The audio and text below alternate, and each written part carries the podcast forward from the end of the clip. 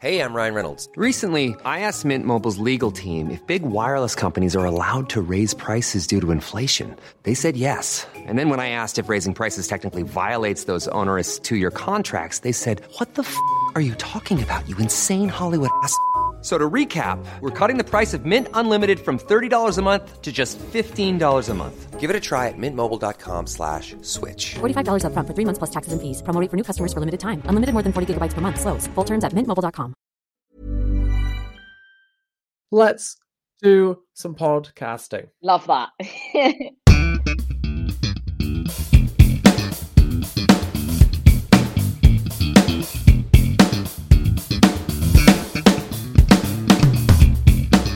Hello and welcome to In the Pocket, the bass guitar podcast where we get the lowdown on the low end. My name's Jonny, a totally average bass player, and each week I'm joined by a different co host to talk all about that bass. So this week I am very lucky to be joined by incredibly talented theatre and session bassist, double bassist, synth bassist, anything with the word bass in it, bassist, Meelie Traill. Hello. How the flip are you? I'm going to say flip because, you know, we're, we're going to set the standards. uh, Okay. here. I'm doing all good. Thank you very much. How are you? Amazing. Yeah, not too bad. Thank you. Not too bad. All the better for being here now. So, I, I I wanted to get you on the podcast because we've not had uh, someone with your kind of background before of performing. Because for those that don't know, Billy, you're you're mainly working in the theatre industry, right? Yeah, so my main thing, my main squeeze, as you say, the thing that I love to do is theatre. Um, and like pit band stuff and all that kind of thing. Um, like I'm I'm a reader. I, I read music. That's my main thing. But saying that, I absolutely love doing pop work and working with artists and bands just as much. It just seems to be the phone rings more with theatre stuff. So that's kind of Mm. where I found myself. Absolutely. That's uh, the, the the nine to five is, or, or probably very much not nine to five. It's Probably- not nine to five. Probably five. It's probably five to nine. the other way around. yeah, five to eleven. yeah. Oh gosh, but you know, all, all worth it, and it's all good fun. So you've been, you know, professional with it now for this is your first year. We were saying before we hit that record button. So Yeah, so- congratulations, that's amazing. It's been good. I didn't expect to be fully professional within a year. I expected to still be, you know, working at a coffee shop or still working at a pub or making lanyards was my side job when I first finished uni. Um, but no, I managed to actually get rid of that pretty quickly and go on tour with Calabro was my first like big job, as you'd say, where it was like full time. And then I started bringing it on two weeks later um, in London, a musical theatre show. So that kind of set me up quite nicely for when they finished. I could then freelance and job around and be able to afford to do that without having to go back to making lanyards. well, you're so you're going on tour and being like, here's a lanyard, here's a lanyard, here's our tour Or- lanyards, everybody. Well, the talk lanyards that did arrive, I had the company I work for had actually made, which was quite funny. They arrived and I went, I know who made that. You're like, oh, this is the uh, premium quality one. This one, they're treating us. They've spent a lot of money on these ones. Amazing, cool. So every uh, time we get a co-host on here, we like to ask three simple questions. Uh, quick fire. I say quick fire. They're not normally quick fire, but be as quicker as long as you want with Okay. these. Um, so the first one is just so people can get to know you a bit better. Um, is the what three words would you use to describe your bass playing? oh, um, average? No. Oh, come on. That's that's my line. uh, musical theatre nerd. There you go. Three Oh, words. Oh, nice. Absolutely. So, what you know, in terms of bass, what do you think makes the bass lines of musical theatre stand out compared to like uh, to other genres or like pop, what you're used to doing? Well, I think with theatre is it's every genre, and that's what makes it interesting because people always go, "Oh, but you're doing the same show every night," and I'm like, if you're on tour with Dua Lipa, you're doing the same show every is night. every band doing that?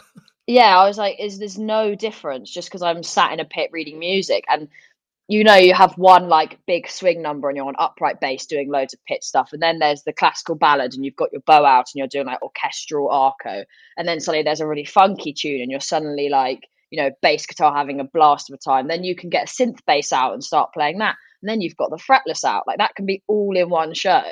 Yeah. And before, like, that is so rewarding when you can just do all of it in one go because you don't necessarily have that on a pop gig. You could, you know, bit of bass guitar, bit of synth bass. And like that, that's the job. And you're doing the same set every night. And this is like, then you've got Motown song, and then you've got this, and then you've got that. And it's just, it's brilliant. It's, I love it. But some people hate it because you can have the cheesy, happy, clappy songs. But I think they're great. You can really But play with fun, them. aren't they? You know, and that's really Yeah. those kind of songs where the bass is just so essential. I mean, it's essential in Oh. every song, but, but that's what everyone's moving and dancing to on Yeah. stage. You know, those are moments. so reliant on you and you, you you kind of forget like you're in like what you would call a vamp so it's where you're repeating two bars um or three or one bar or heart like repeating a motif and the conductor is holding you on this and you're repeating repeating and they're chatting up there or uh, like up on the stairs they're up there it's like if you're in a pit they're above you Yeah.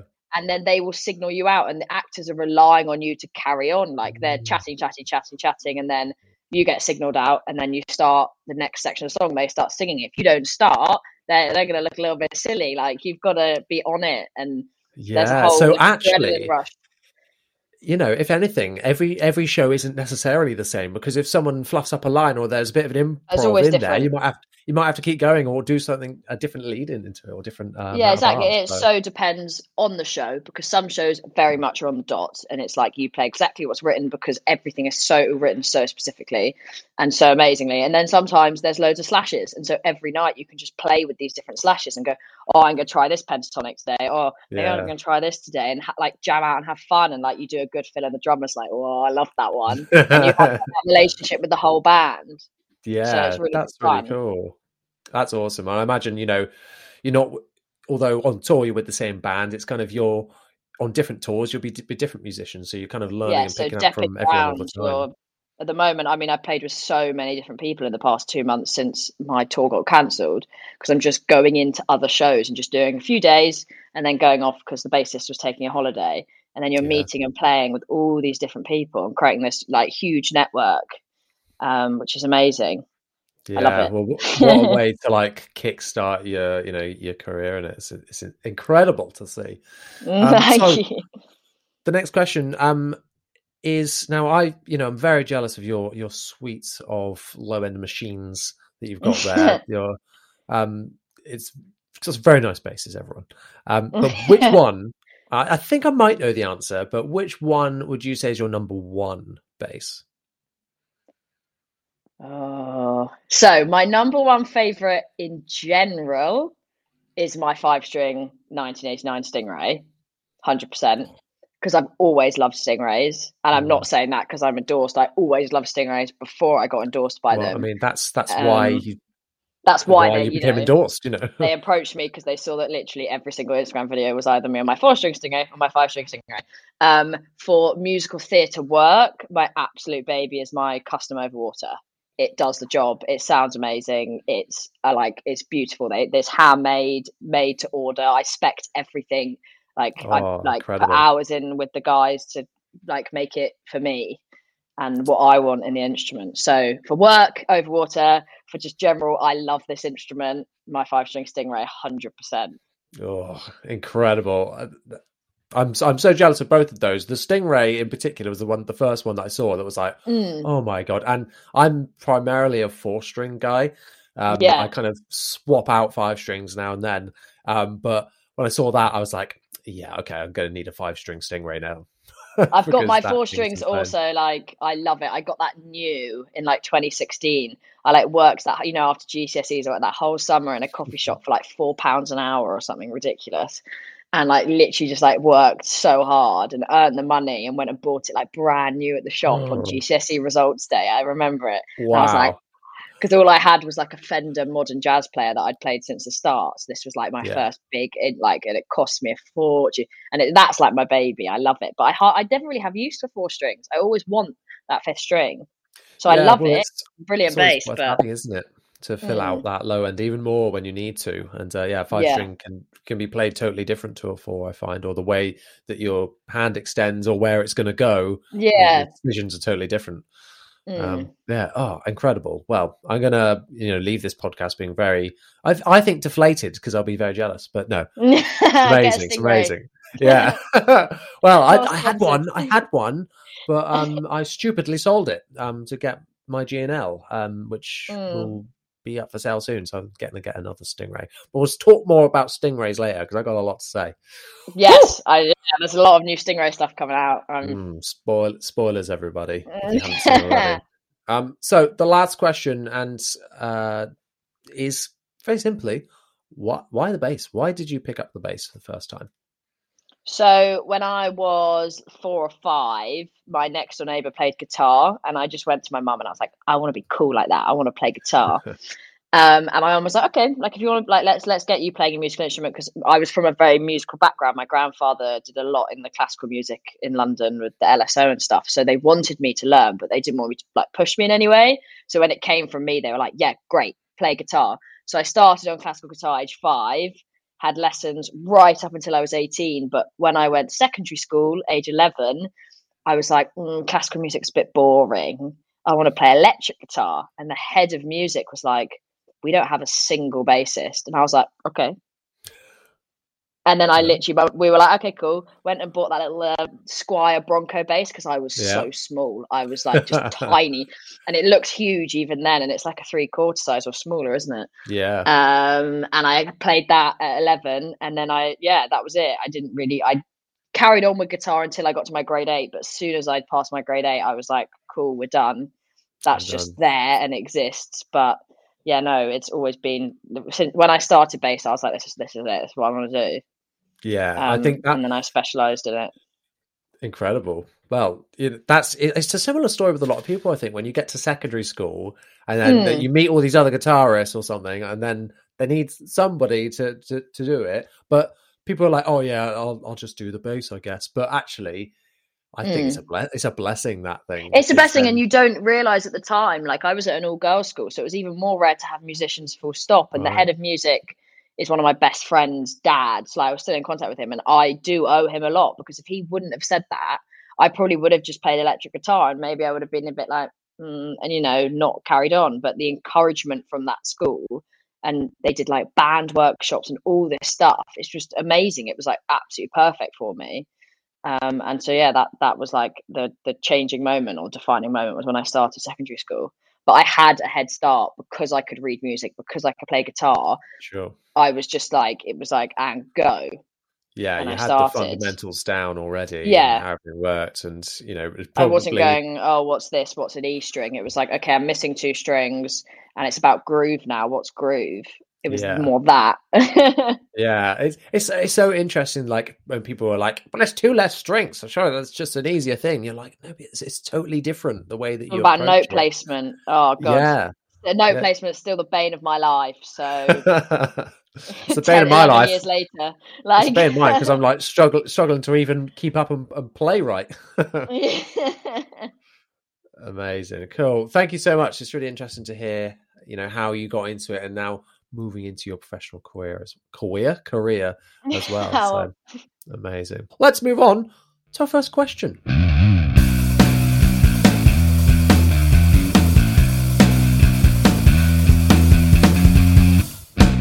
So our first question. Oh, by the way, questions at Jonny Dibble on Instagram. That's where I put on my poll. That is where you can get involved and submit your questions for this very podcast.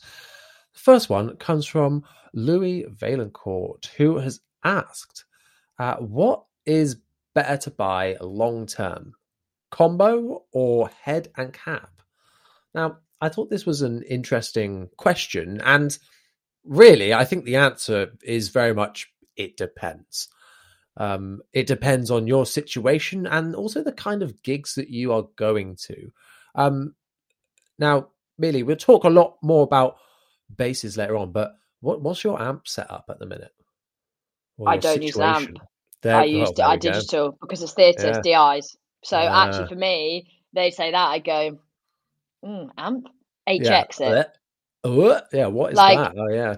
You get an HX like th- that has been the biggest game changer for me as an HX. I've got, I mean, I amp wise, I'm that's the one thing I'm not a nerd about is amps. I do a bit Mm. like and the I've had the same amp since I was about 15.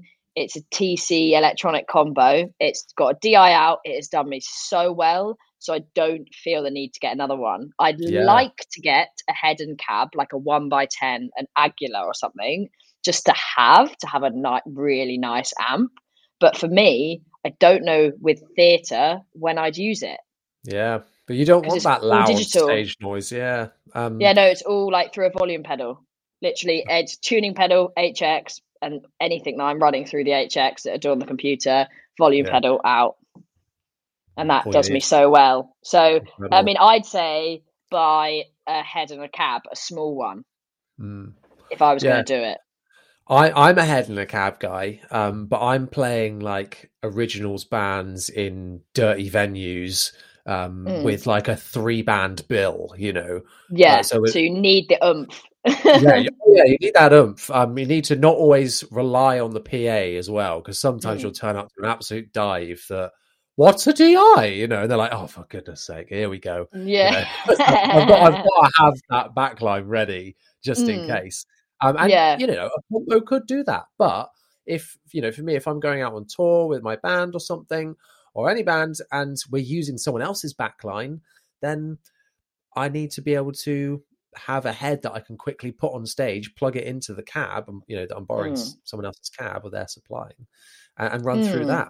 Um, yeah. Whereas if I'm if I'm taking a combo, I'm gonna have to let other bands use this combo. They're gonna Mm. maybe dial different settings. You know, it's not ideal. So I think it really depends on what your situation. I what think it does completely.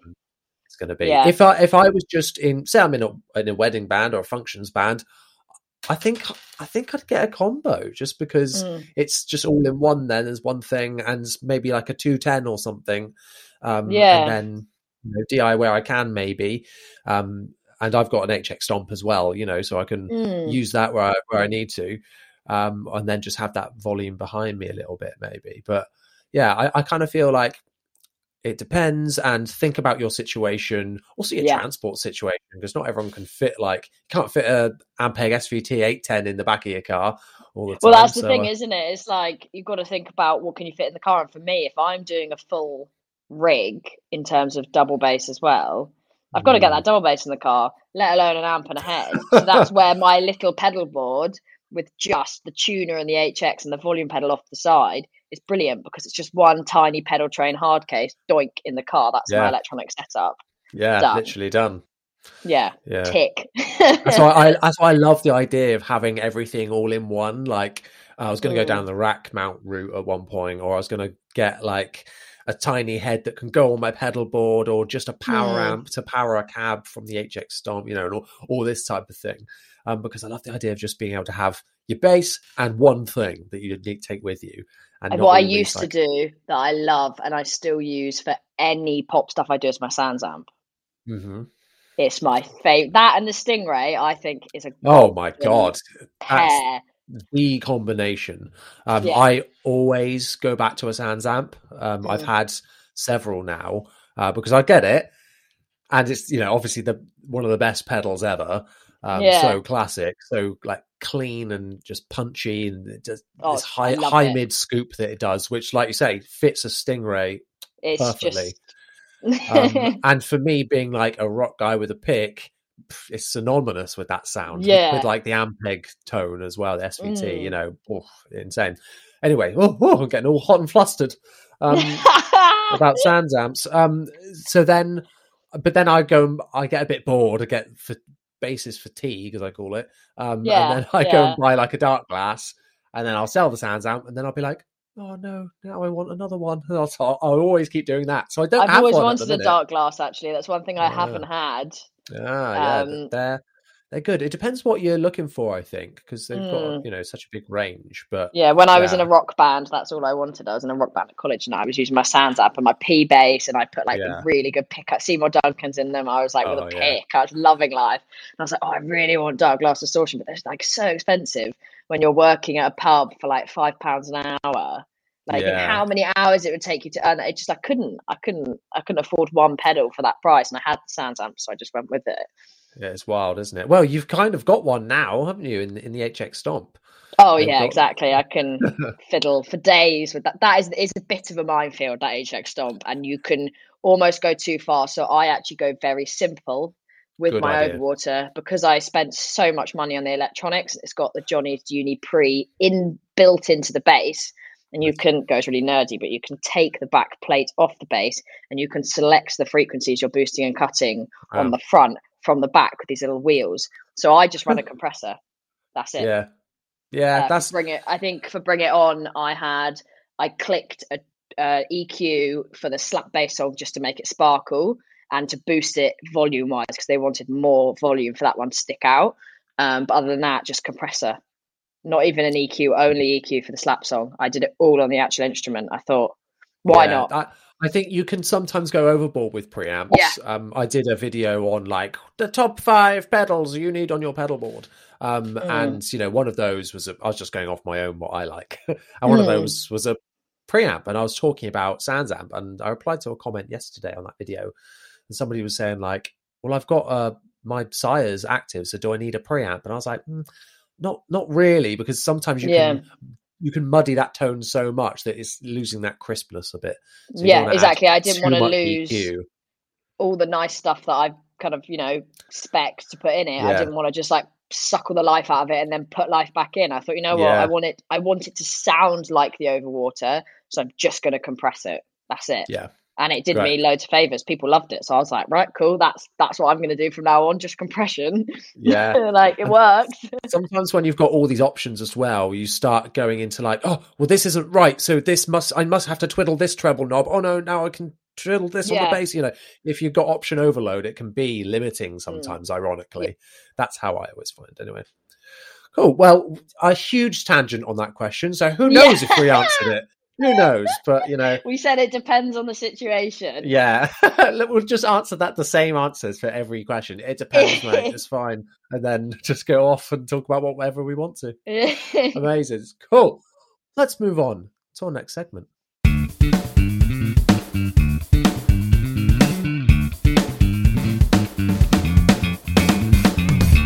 So our next segment is the news. If I had some paper around here, I'd give it a good rustle, like a, a proper news anchor. I Um, got I haven't got oh I've got some paper. Here we go. oh, here we go. There you go. Tonight on in the in the pocket news. Um, so it is a huge week for news. There's so much that's come out. Um, so I feel like we could spend a long time talking about this. So I'm going to try and we'll try and speed through it. So we've got a lot to get through. Um, so first up, Fender. Big release, the Meteora in the Player Plus range they have released. So if you haven't seen the Meteora before, a couple of years ago, might have been like 2020, they dropped the Meteora guitar. It's an based on an old shape, I think, and it's go and have a look. It's hard, really hard to describe. It's almost like an offset Jaguar, but with more pointed edges. That's been like skewed a bit more. It, they've got it now in some of the new like fade finishes that they've got on, Ooh, the, on the. Player Plus range. So like the the blue to the white, or the I think they've got the red one as well. The like red to yellow that looks like a flame. They've got it in. I think it's a blue, an orange, and uh, my favorite is probably the silver burst. And I used to hate Ooh. silver burst, and, uh, but that that thing looks good with a maple neck on it. Yeah, we like Damn. that silver burst. yeah. Oh yeah. I'm. I've, I feel like I've matured now.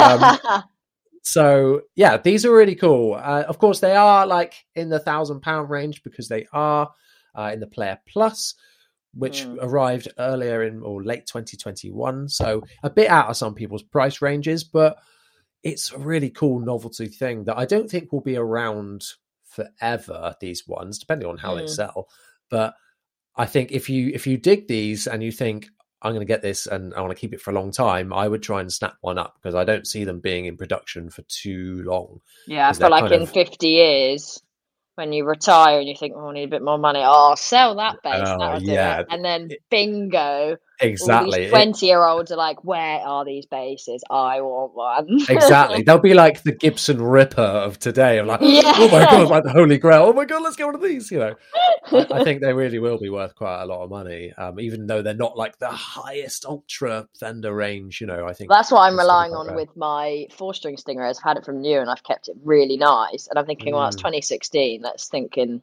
50 years, it's going to be a 50 year old, really nice, well kept stingray. Yeah, So- absolutely. It'll be. uh, How weird is that? That then it'll be considered vintage. That's when. Yeah. That's when we'll start feeling old. Is when yes, our that is. instruments can be considered vintage. Like, oh no, yeah. I am vintage. yeah. Uh, so yeah, pretty pretty cool. Pretty cool. They're they're like it's hum they're Fender style humbuckers, so they're like two Mm. Like it looks like two jazz single coils put together. I had that on a modern jazz player and I loved it. I'm gutted I Ah. sold that bass. I'm gutted I sold it in lockdown. Don't know why I did. Oh, Stupid. really? I was going to say that there is the, the only other bass I've seen that on is those modern players. Yeah. Um, and they are made in China. I think those ones. Oh, Can't I was either China, China. I cannot remember, but it was my first full size bass after my Bronco bass, and I had it for ages. And then I got the Stingray and kind of just left it in the Mm. corner. And then in lockdown, I was like, mm, need a bit of money. Sold it, and I wondered why it sold so quickly. And then Mm, like a couple of months later, I was like, hang on a minute, shit. why did I do that? That guy literally was celebrating when he got to my house to pick it up. Damn it! Yeah, I want it back.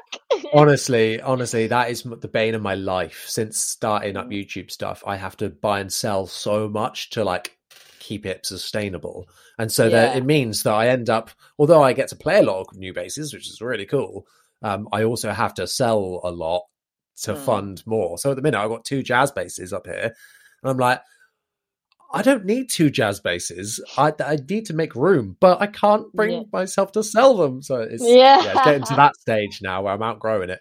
Um, anyway, Meteora, Sorry, we, pretty we cool. digress. yes, pretty cool. Uh, go and check it out. It the news of that drops like the day, like the day after recording the last podcast. Really annoying. So, um, so yeah, old news now. So we'll move on to what I think is probably the biggest news, or people I know people listening to this will will be big into is Sterling by Music Man.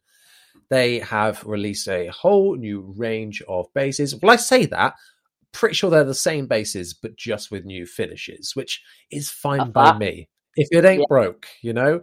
If you ain't Um, broke, don't don't try anything. But you know what? I've got a Sterling. What did I have? I had a Sterling five string. It was my first five string bass, and I made it fretless in lockdown just for a bit of fun because I was like, I can't, I couldn't sell it, so I was like, oh, I should make it fretless. I love it.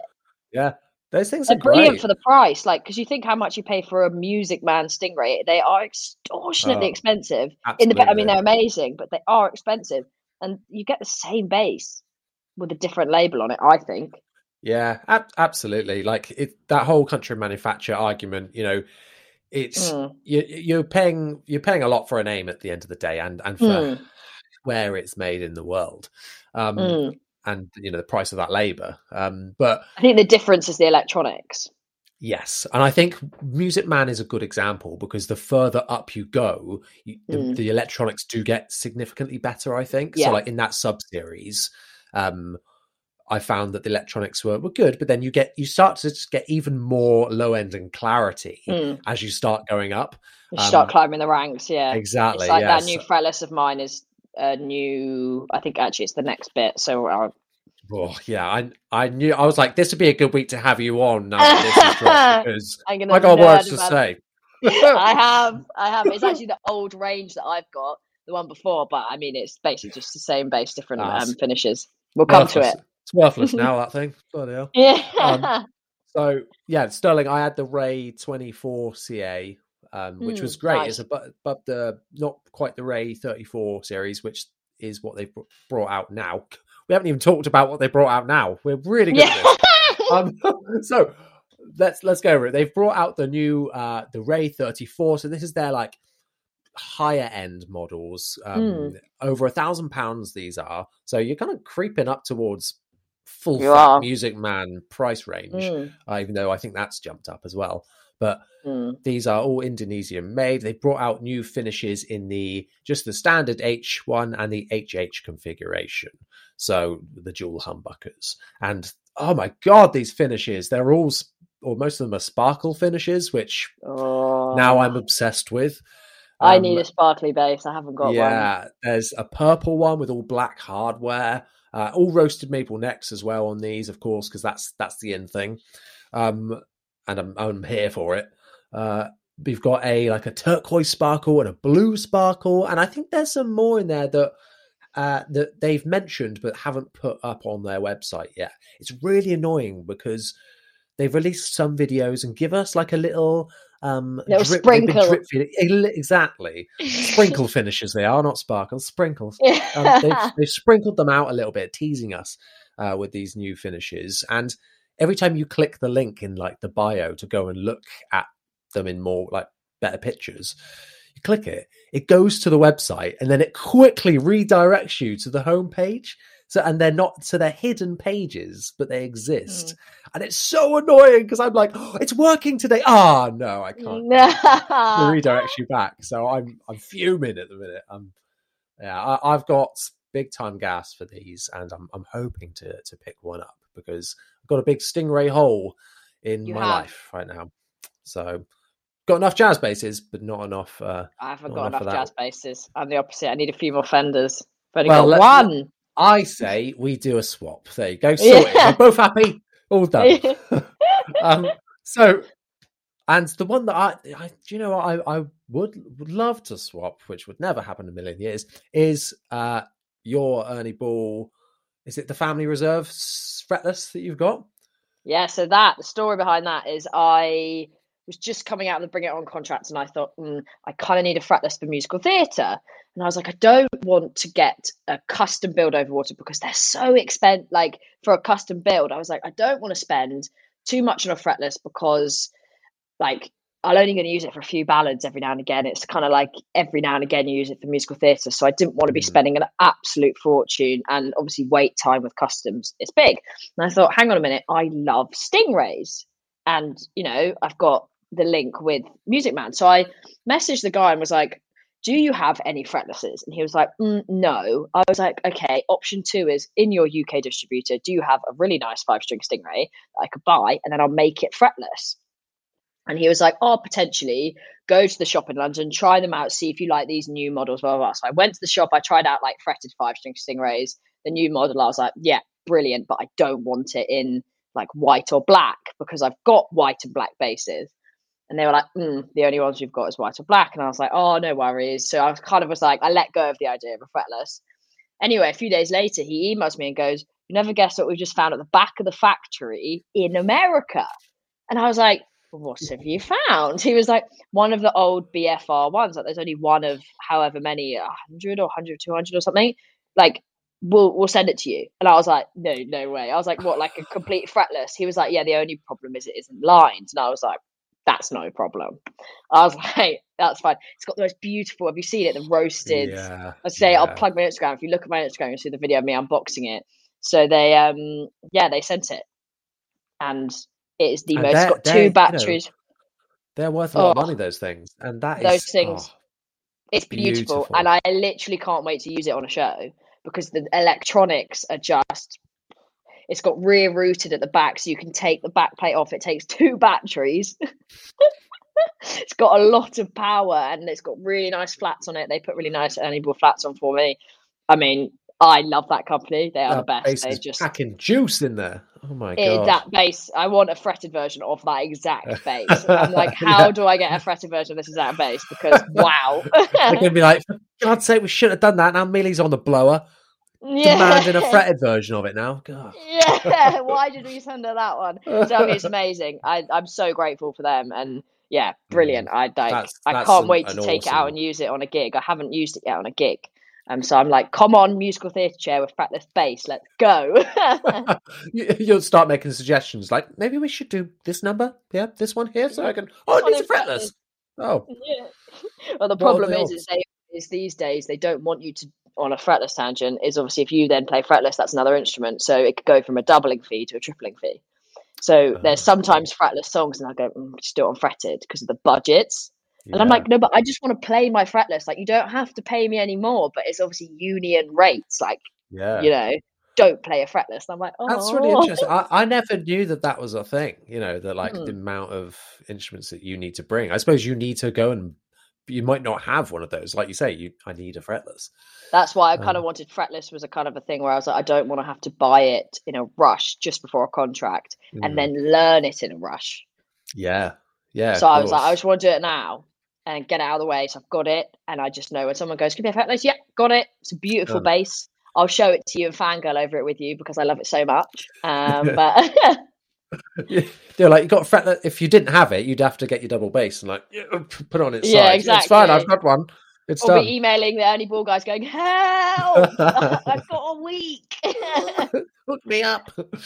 yeah, Incredible. Well, the reason that we're talking about the family Yes, reserves we is digress. because they have dropped New ones. some new ones, and I love and it when like they do this. gold this. hardware and everything. I was Oh. looking at them like, "Mm, Yeah, they're, they're can have another one?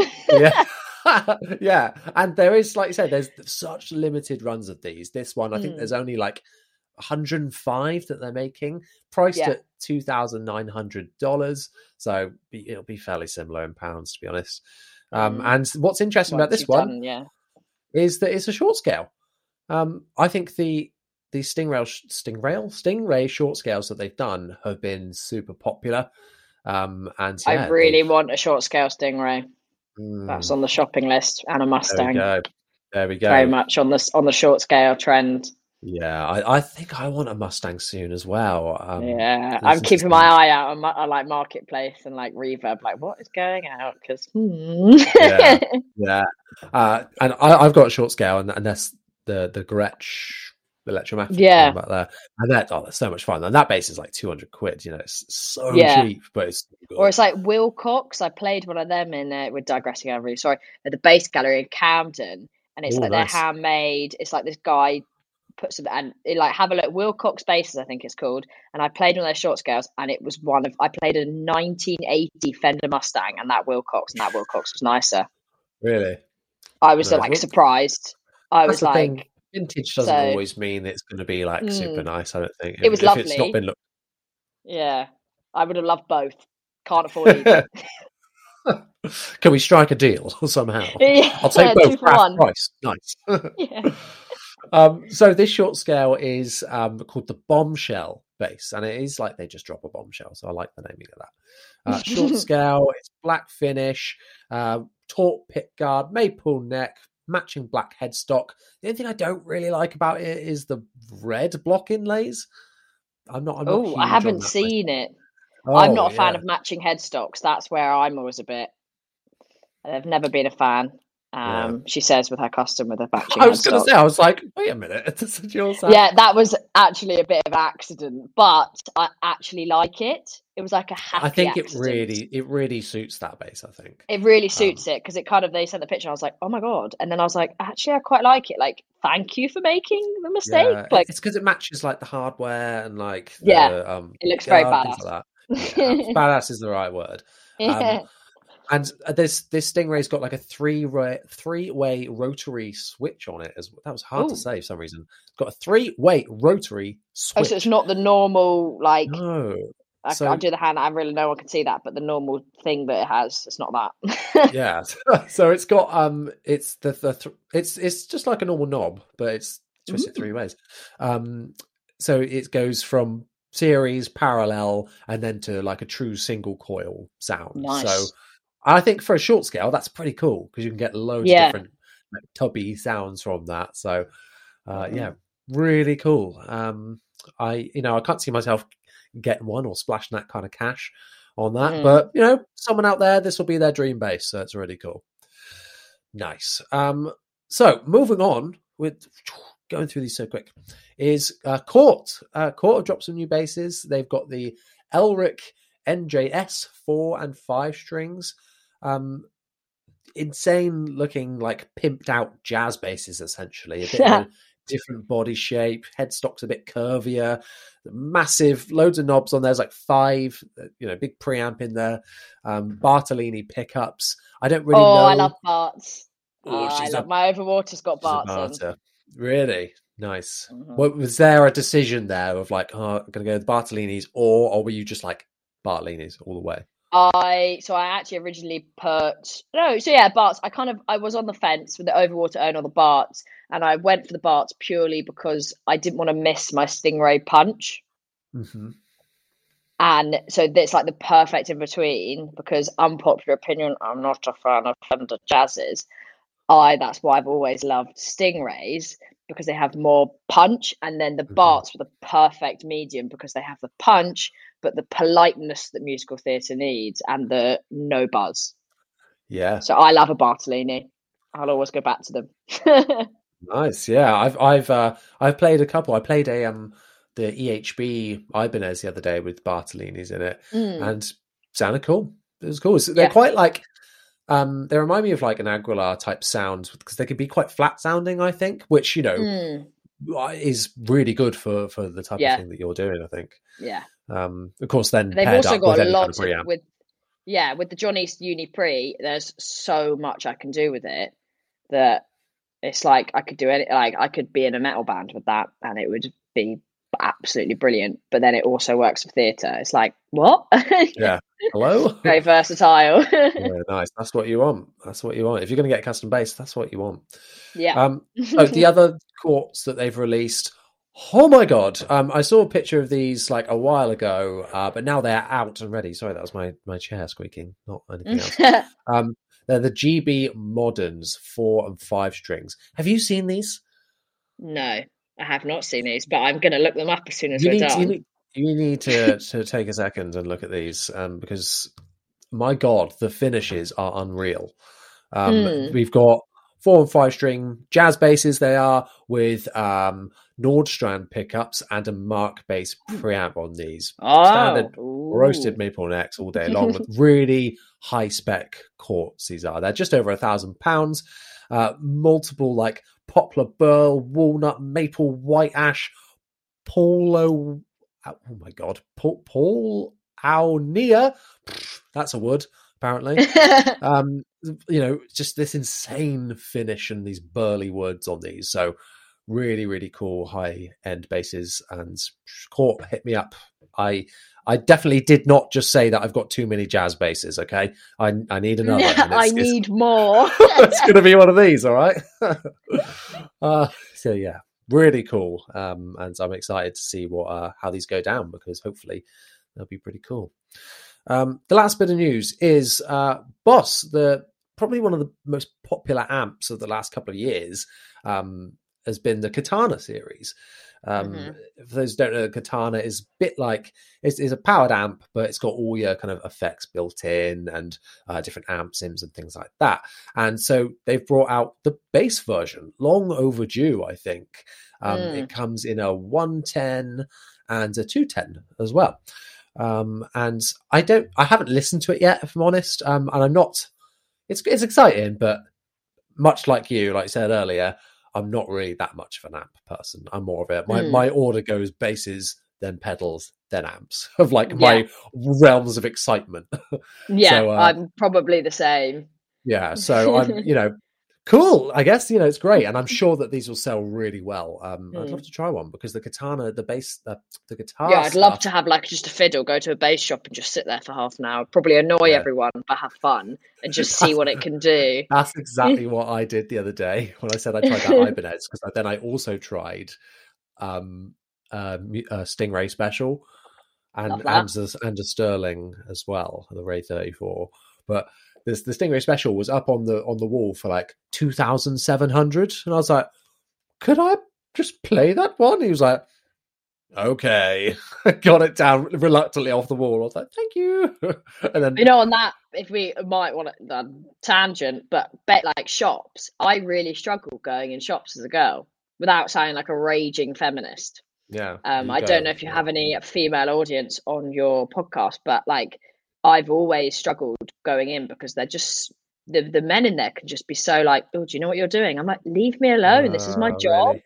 Yeah. And like the one time that I had an all right experience was in London because I walked in and I went, I'm an Ernie Ball artist. I'm here to try some because they've sent me here to try them, and then immediately he left me alone and Yeah. wasn't like dodgy. But normally I just get really looked down on, and it's like, well, no, I just because I'm a girl, come on, like Such a, a, a backwards way of uh, awful stigma that you need to just like move away from and remove from, you know, from any kind of Hmm. yeah. Sorry, that was a tangent, but I yeah, I hate going in bass shops. I actually avoid it, 100% yeah. Yeah, I shouldn't. And I should be fine, but I need to avoid them because I end up spending lots of money or just Yeah, annoying people in, in trying as many basses as I can. yeah, just Uh, try one of my friends and go, I want that. I'll have one of those, please. yeah. nice, awesome. Well, sucks that that's a thing, and I hate that. Mm. And if you out there are listening and and you've ever thought that, then unsubscribe, go away. We don't want that. Um, no, please subscribe. It's fine. Um, yeah, no, so- keep subscribing. but just don't watch it. Don't watch it there. Um, yeah. Anyway, let's move on from the news. That was so action packed, and I love it. Moving on to our second question.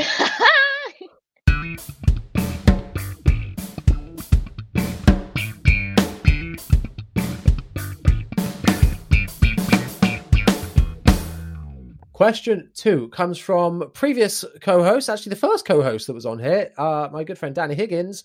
Um, he said, "Modern bass and vintage amp, or vintage bass and modern amp." Now, obviously, you're not so much of an amp person, or even using an amp, but I suppose your amp is the most modern, if anything, because you're using a Mm. digital modeler. yeah. Um, I say vintage bass modern amp because I really want a vintage P bass so bad. that's the, that's the holy grail, isn't it? Like, yeah. Absolutely. Yeah. I I kind of ummed and ahed about this a bit because there are pros and cons to both, of Hmm. course. But I Yeah. think even in terms of reliability, I feel like a modern I'd rather have a modern amp that then Mm. can be fixed and replaced, isn't going to cost me an arm and a leg. Um, and kind of easier to maintain a bass, I think, rather than an Yeah. amp. Um, so I think you'd be better off having the vintage bass modern amp. And Mm. there are certain things that vintage basses have, you know, and like the way the wood cures and just the way that that, that sound, Oh, you know, uh, and the way the electronics are. Exactly. Yeah, and they're just beautiful. Who looks They're at a just so vintage pretty. amp and goes, "Oh, that's a nice, oh, nice looking vintage amp." Yeah. You don't- you Whereas if you're do the walking with a vintage P bass, people are like, "Ooh, hello." yeah, exactly, exactly. I, yeah, I never look at an amp and think, "Oh, I want to play that." I, I look at a bass and go, "I want to pick that up right now." yeah. Um, Yeah. but but yeah, so I, so I, I totally agree. Now, devil's advocate, of course, vintage basses, some things aren't so good. You know, obviously there's the fact Mm. of taking it out on the road and risking all of that. Um, but then Yeah. you could say the same about an amp, I guess. Um, uh, I suppose the other things are like replacing parts can be a pain, or even like some little quality of life things that have changed, I suppose, over Mm. time. So let's say like a 50s vintage P bass um, with like your two saddles on the bridge for intonation. You can't, it's, we've kind of Yeah. moved on a bit from that now with the four saddle Yeah. bridges. So it's easier to intonate each string rather than kind of doing two at a time. Um, so little Mm. things like that, I think, is the benefit of having a modern bass, maybe. But Mm. that being said, that's a very vintage bass. There are still vintage basses, you know, because what are we considering vintage here, really? What, like 70s and earlier? I'd Yeah, because what do you? Because some people say that my Stingray's vintage, the '89, and I'd go, mm, mm, yes, it's older than me, but like, I d- wouldn't say it's quite vintage yet. Yeah, another 10, there's, there's like that. There's that, that middle zone, isn't there? Where it's, yeah, it's old. Mm. It's an old girl, but it's not. Yeah. Uh, it's not the old classic vintage mature cheddar yet. Yeah, Maybe it's, it's just mild cheddar when it's at that Yeah. bit. It's not quite mature cheddar yet. We've come up with a whole new Love that. system here. Incredible. yeah. Um, yeah, awesome. I, I, I think we'll, we'll leave it there for the, for that question because nice short, yeah. short answer. We got it. To the point. Damn. Let's move on to our next segment. Ryan Reynolds here from Mint Mobile. With the price of just about everything going up during inflation, we thought we'd bring our prices down. So to help us, we brought in a reverse auctioneer, which is apparently a thing. Mint Mobile unlimited premium wireless. Have to get 30, 30, bit to get 30, bit to get 20, 20, 20, bit to get 20, 20, bit to get 15, 15, 15, 15 just 15 bucks a month. So, Give it a try at mintmobile.com slash switch. $45 upfront for three months plus taxes and fees. Promo rate for new customers for limited time. Unlimited more than 40 gigabytes per month. Slows. Full terms at mintmobile.com. Millions of people have lost weight with personalized plans from Noom, like Evan, who can't stand salads and still lost 50 pounds. salads generally for most people are the easy button, right? For me, that wasn't an option. I never really was a salad guy. That's just not who I am. But Noom worked for me. Get your personalized plan today at Noom.com. Real Noom user compensated to provide their story. In four weeks, the typical Noom user can expect to lose one to two pounds per week. Individual results may vary.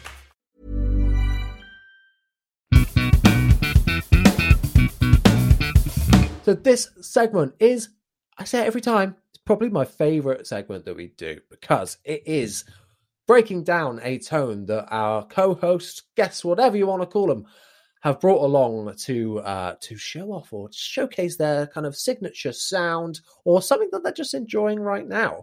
And uh, so you sent me a tone uh, leading up to this, and it is, you know, I, I was expecting a certain thing, and boy, did it deliver. And Uh, and was it a stingray? Yes. hey, hey, not George. We haven't even played the clip yet. It's spoiling this, breaking the format. Let's have a listen to oh, it now. sorry. okay,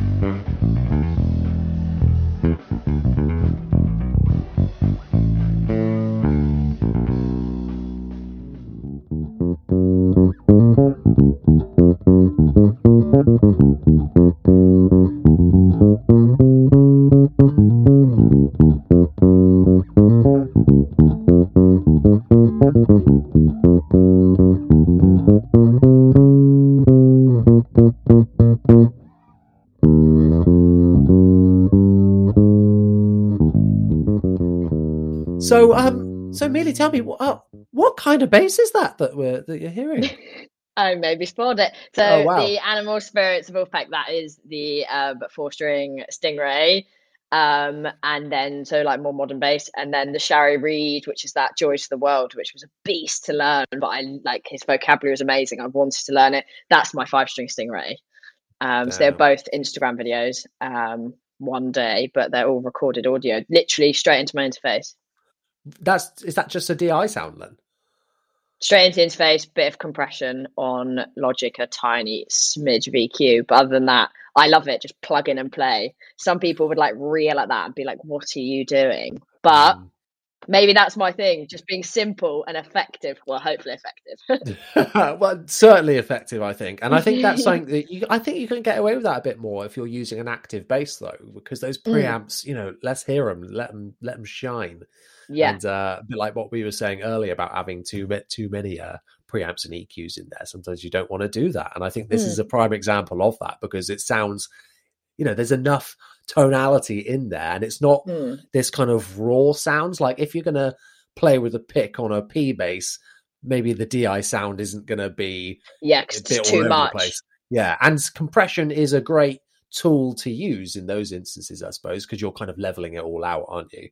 Mm. Um, and making it uh, or giving it a bit of a boost depending on how you're using your compressor.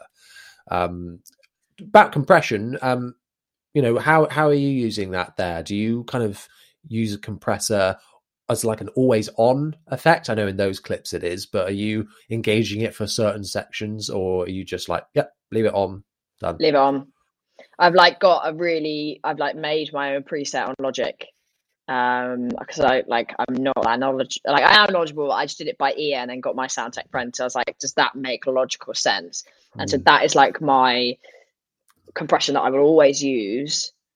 And sometimes I edit it because sometimes like it doesn't sound quite right for the song. If it's slap, you kind of want to give it a bit more. And if it's like something else, you maybe you want the dynamics in there.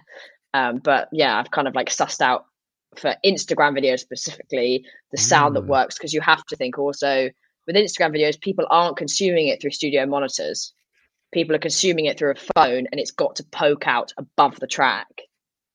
So 90% of the time, that's what I'm thinking about.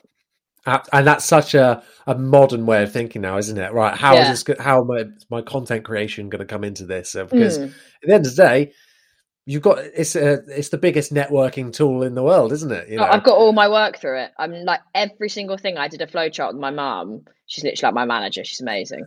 Um, and we were trying to think where did all my work come from, and every single time, even if it was like four things down, it always went back to Instagram. wow, that's amazing and So it works. incredible. You got to love algorithms sometimes. yeah. That's awesome. Um, and uh, I love nerding out about that kind of thing. I'm like very slowly grow, uh, the trudge growing my audience, but you know, you're you're doing fantastically well at, at doing just that. And you know, it shines through in your quality of videos and the sound and the, the sound that we heard just there sounds absolutely you. amazing. And that you're really thinking about how to to use these tools in in certain situations and specific situations like like content creation. So that's Yeah. really cool to hear. Um, awesome. Well, there's not much else to to talk about with that tone because it's so.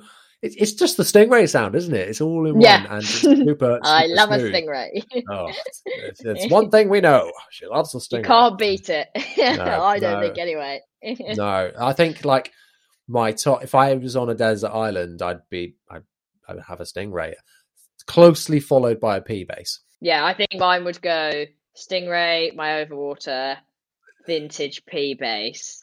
the overwater is like in its own realm of type of bass. Like Yeah, it's, it's its own thing. it is. It is. Incredible, awesome. Well, oh, bef- oh, before we move on, what um people people will want to know probably what kind of strings are you using on there? Ernie Ball slinkies all the time, all the time. So I have uh, the 105s on my four string, and then the 10 130s. So the green packet five strings on there all times. 'cause- I've just recently tried the Cobalt. Oh yeah, Ernie balls. I have I haven't actually done a video on them yet. Um, that's something I need to do this week. Um, and I love them on the four Yeah. string. Oh, nice. I think they sound I've- I've mega. got- I've got a set up up there actually. Um, that I got a, a recommendation from Patrick Hunter about those, so they Yeah. are they're going on the next one as well. Yeah, they sent them to me recently, and yeah, I swear by Ernie ball slinkies. Obviously, um, I put the long scale ones on the overwater because they're strung through body, so I need the extra length. Um, but yeah, Ernie ball slinkies all day, every day. Nice. Yeah, I've been on a bit of a string journey recently. Um, I Mm. went away because you know I was playing all these sweaty shows and going Mm. going ham and going mad on stage, and um, you know the strings were dying so quickly, and I like Yeah. that clangy attack that you.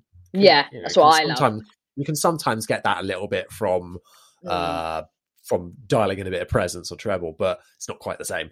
Um, so I do like I do replace strings quite often, um, Mm. and so I start I started looking at like oh other string brands and what is actually going to be better for me and what's going to last longer because I found that my Ernie balls I think the Cobalts do last, and they're zingy as hell. Like they when you start, it's like, ting, and you're like, Yeah. yes, I love this.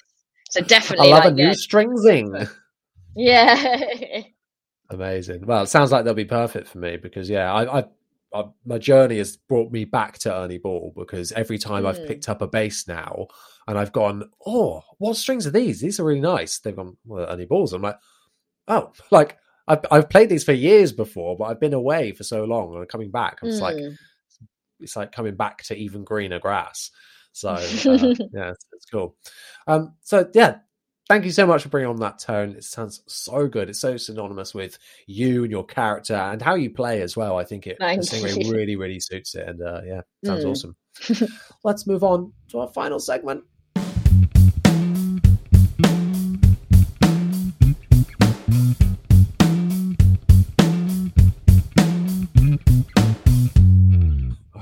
Worn out from dancing. so now it's time for the big bass debate. I say debate, it's, it's barely a debate, not even a debate. Um, it's just a question that I thought, hey, this will make a good this will make a good topic. Um, so this one comes in from Dominic Mason, who has asked tips for a bassist going from playing in their room to playing gigs. Now, I thought this was a really interesting question. It's not something I'd really thought about for a long time because although I Mm. primarily play in my room nowadays, um, I'm still, you know, well versed in gigging a lot. And and uh, yeah, they, I thought about it. I was like, yeah, well, they're totally different things, really. Um, and Mm. again, I think we can answer this in a couple of words. It depends. Uh, I Mm. think the tips, it depends on what kind of gigging situation you're going into, but then also what is your situation right now? You know, is this um, playing in your room and now you're going to go and just, you've been booked for a show and you're going to go and play a gig, or are you pl- practicing with a band and going into Mm. gigs? Um, I, I think I'm going to take this one back a little bit and say, you know, that this person is maybe uh, playing playing in the room, hasn't played with a band yet. So we'll start there, and then maybe Hmm. we'll see about going into gigs. Um, so yeah, I thought I thought this was a really interesting one because at the minute I've been getting a bit of fatigue of just playing in my room and wanting to play with more people. Yeah, and, and do It's so it's so real. yeah, and and I think you you forget the niceness of playing with musicians because, like for example, with theatre, you know, there's a lot of prep work before you go into a band call, for example. So, like, I've got something coming up in May. I'm going to go on holiday beginning of April, and then for three weeks in April, I'm going to be sat in my room playing the same show on my own over and over again. And then you get to band calls, and you're like, "This is amazing." yeah, but it gets you get fatigued because you're just at home and you're like oh i just oh i just can't be bothered. And it's you've got to push through that. The practice is so important in any sense and you've got to like practice in situ. I think that's the main thing. If you know you know when you go to this first band rehearsal you're going to be stood up practice standing up I, that was that was literally the first thing that I thought of when I saw Yeah. this question. if It you know you're going to be in high heels practicing high like i'm not even joking I, practicing high I'm, heels I'm always in high heels whenever I Yeah, exactly. Always, I'm, I'm wearing them now. I've got to. Um, yeah, because you've got to try and simulate that as much as possible because actually Mm. it's totally different. Even the height of your strap, you know, get used to that. yeah Um, Yeah. And all of that. Are you going to use a pick? Are you not? Just make all those decisions before you walk into the first rehearsal room. What pedals are you going to use? What settings are you going to have them on? All of that kind of stuff. I learned do it before because I used to never do that kind of stuff before. And then you get there and you're like, you know, going in your pedals and going, oh, a bit more treble, a bit more this, a bit more that. you, you start that looking home. like all the gear, no idea, then, aren't you? Because you're like, oh, yeah, yeah, right. yeah, so you definitely want to figure that stuff out beforehand. I, I totally agree.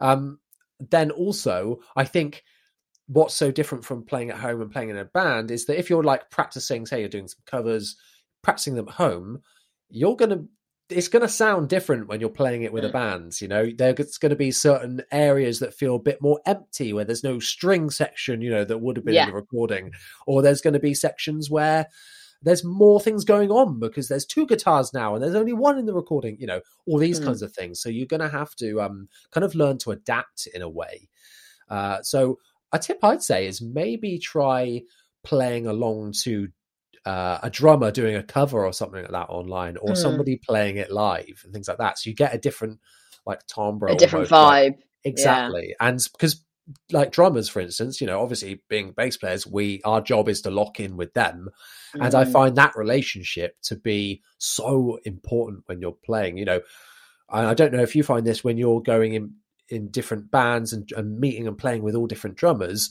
that sometimes that communication can be quite different or Oh, it's so dru- different. yeah They're like different drummers feel. They place the one in a slightly different place, even though you think that's ludicrous. The one is the one. But like if you're working on click on a show, they all place them in a slightly different place, and you've got to place with them because at the end of the day, if you're the deck, you go in with them. You play with them, and you've got to get used to the way they play, and they're all equally as amazing as each other. And like you just have to place with them, and as you say, you work so together. So even another tip would be if you're going into band rehearsal, can you organise one with the drummer beforehand? I would Mm, if that's feasible. great because idea yeah even I've always done that. communication even communication like visual cues you know you've got to kind of learn how each other works and i thought Yeah. when, even going back to like GCSE, right? So I thought it was really weird when we were doing like performance uh, GCSE, and uh, they were a big part of it. They always kept banging on about communication. And, I, and for a long time, I was like, "What? I don't get it. I just turn up and play the songs, don't I? That's all I do." Um, but actually, they're talking about like visual cues, looking at each other, you know, knowing when it's going Mm. to go in, and l- picking up on those things. And I find that different drummers do that differently. So you need Yeah. to be on the ball with that, especially in like what you're doing as well. When, uh, you know, although you're following like a conductor as well. Well, even gotta- with you've gotta follow those conductors. Each conductor, their one will be slightly different. Their one sometimes can be right there, or sometimes their one, no one they can't see what I'm doing, but you go down and up again, and it's slightly on the up. Or they want it to be really, they want you on the baton, or they want you slightly behind because you're the bassist. It completely depends on the, the nature of the show. If you're doing, you know, like Yeah. Les Mis, you're on it, don't sit back. But if you're doing a jazzy thing, almost you want to be pulling back from if they're conducting like properly with a stick. Or you just got a, pianist like trying to play piano and like ferociously nodding, and you've got to follow the ferocious nod. yeah, so you know, it's, especially when there's their ones. especially when there's basically. sections where you know like you said where there's loads of slashes where you can do whatever you want in Hmm. this bit or like you can kind of go ham a little bit learning how somebody else plays as well uh, can really Hmm. impact that because you don't Yeah, want to all be doing something differently or, or want it to complement each other you know those kind of yeah, sections. So, exactly. yeah communi- communication i think is a, is a good one try and learn more about that um other tips for somebody going from their room to playing gigs the first time i think be prepared for things to go Yes. wrong um yes, take so- spares of everything, everything, Exactly. spare batteries, spare strings, just literally spare cables galore. It looks like you're taking loads. Just have it in a rucksack in the corner because believe me, what you will never use it, and then one day you'll use it. yeah and and be you know think about how what things can go wrong as well because i've had Hmm. uh, uh he, you know i had an orange bass terror which is a class d amp so it had a um, valve preamp and one of the valves went just before when you know when we were sound checking i'm like no no amp you know no sound. So you know then i have to be prepared to see what other bass players there what amp can i borrow your head you know and and learn all those kinds of things or be prepared for those kind of things to happen Mm. so that you're not floundering in the situation. Even if there's that's why I, when i'm building a pedal board now sometimes i try and build in like um almost like a an scapegoat kind of thing to bypass something if a patch cable goes or something like that or i've got some bad Mm. power you know how am i going to adapt it to work in these different situations so i think Yeah. uh yeah the, preparing yourself for those kinds of things is and uh, prepare yourself for the people skills because I think that's what you can forget in your first gig. You're very much like you're just like a deer in headlights. Everyone is, and you're like, wow, oh god, like just trying to make sure you play right. And yes, the playing is so important, but it's also how you behave throughout the day. So make Yeah. sure you're just so chill. You know, just yeah, cool. If someone asks you something, yeah, of course, like I'll do that, or you know, or the, the sound guy's like, oh, I'm not quite like, can you give me more treble? Oh, of course, I'll give you more treble. Not, no, I don't Yeah. want to give you more treble. Things like this, like always, or can you turn down? Just turn down. Don't do the thing where you turn around and pretend to. Just actually turn down. yeah They then like gradually your turn yourself up during the Yeah, show. they can always boost your monitors. Like always, just the people skills. I think people forget how important that is. It's it's half. It's, it sounds ridiculous, but it's half the job. Yeah, absolutely. Even like you say in that space leading up to it as well, because like in Mm. from my experiences and doing uh, going on tour and things like that, there's so much downtime. My God, and that sounds great, but Mm. my God, like you're just waiting around to to start Yeah. to get in the venue or to do sound check or for the gig to Mm. start. You know, so having those people skills can you know just help you so much and on a networking level as well. You know, you never know what impression you you've got to be kind of malleable in those situations and be able to adapt. Yeah. and it's uh yeah very important. So, any other tips that you can think of for someone going Um, from room to gig? I'm sure there's like so many after this. I'm going to be like, oh yeah, Yeah, I know. It's basically in my head, be prepared, don't be a dick. And you're normally all right. Like if that you're last one can nice to everyone. challenge. Yeah. And people do, they find it a challenge and you think, oh, that's the easiest bit. And when you're in high stress situations, you've just got to be like, this is fine. Like I almost have the attitude of because I'm not the musical director, or an actor on stage in theatre things, I'd just go, you know what? If it all goes wrong, I'm just the bassist. I am literally just the bassist. If it's not my fault, I'm just going to sit back, let them sort it out. If I can help in any way, I will. But if I can't, I'm just going to sit back and let the, the people who will sort it out sort it out and not and not get involved. I'm just the bassist, and that sounds silly, but I think that works extremely well when you are, you know, you know where you stand. Mm. If there's a sound problem, let the sound guy be stressed. If you can help, help. But if you can't, just let them let them solve it because that's their job. They're they're professionals. They'll be fine. Yeah, hundred think Is percent. also another thing.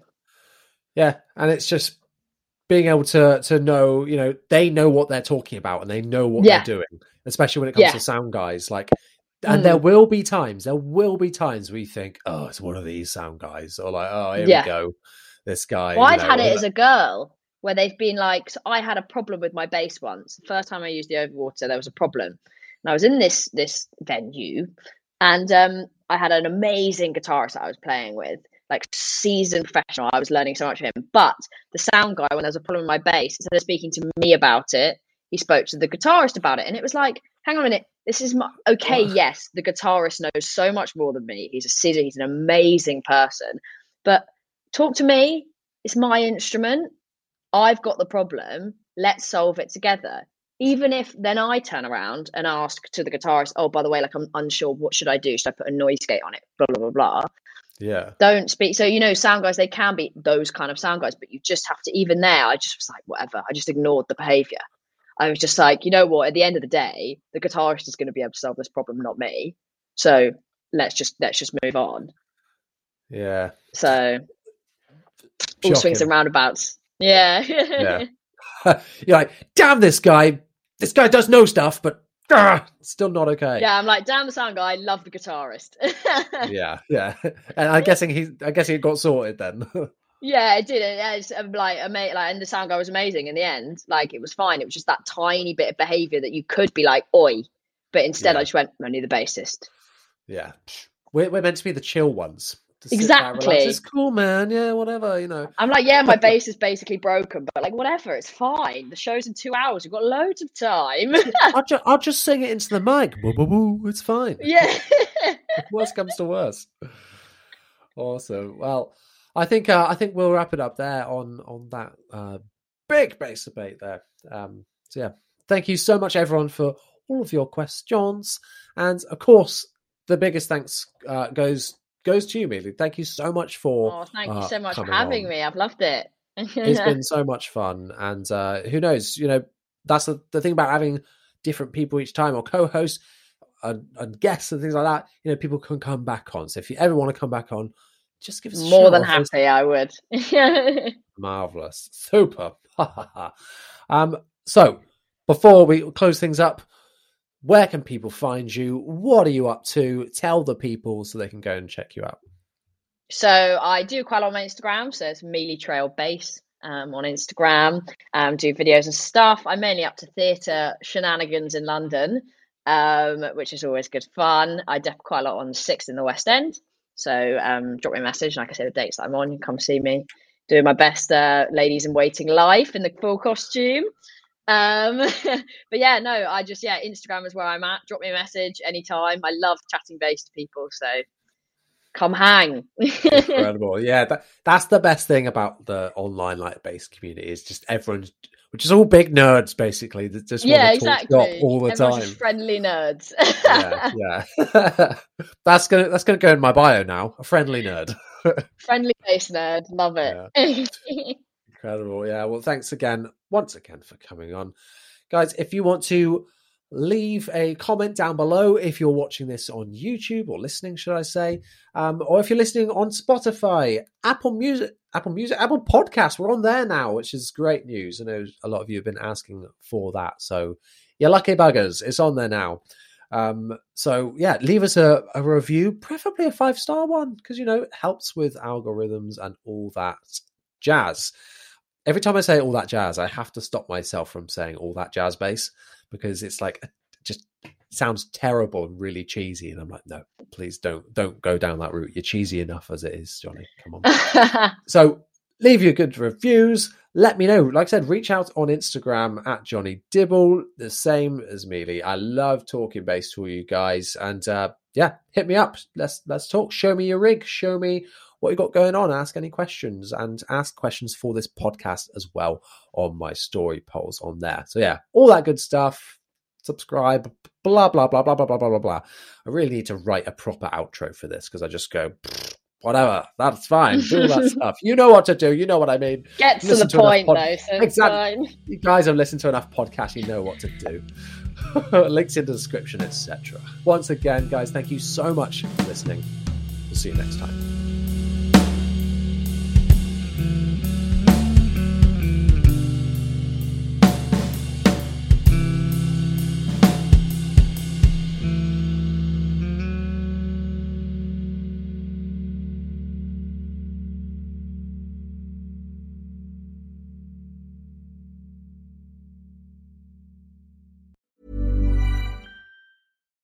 Deserves the best, and there's no better place to shop for Mother's Day than Whole Foods Market. They're your destination for unbeatable savings, from premium gifts to show-stopping flowers and irresistible desserts. Start by saving 33% with Prime on all body care and candles. Then get a 15-stem bunch of tulips for just $9.99 each with Prime. Round out Mom's menu with festive rosé, irresistible berry chantilly cake, and more special treats. Come celebrate Mother's Day at Whole Foods Market.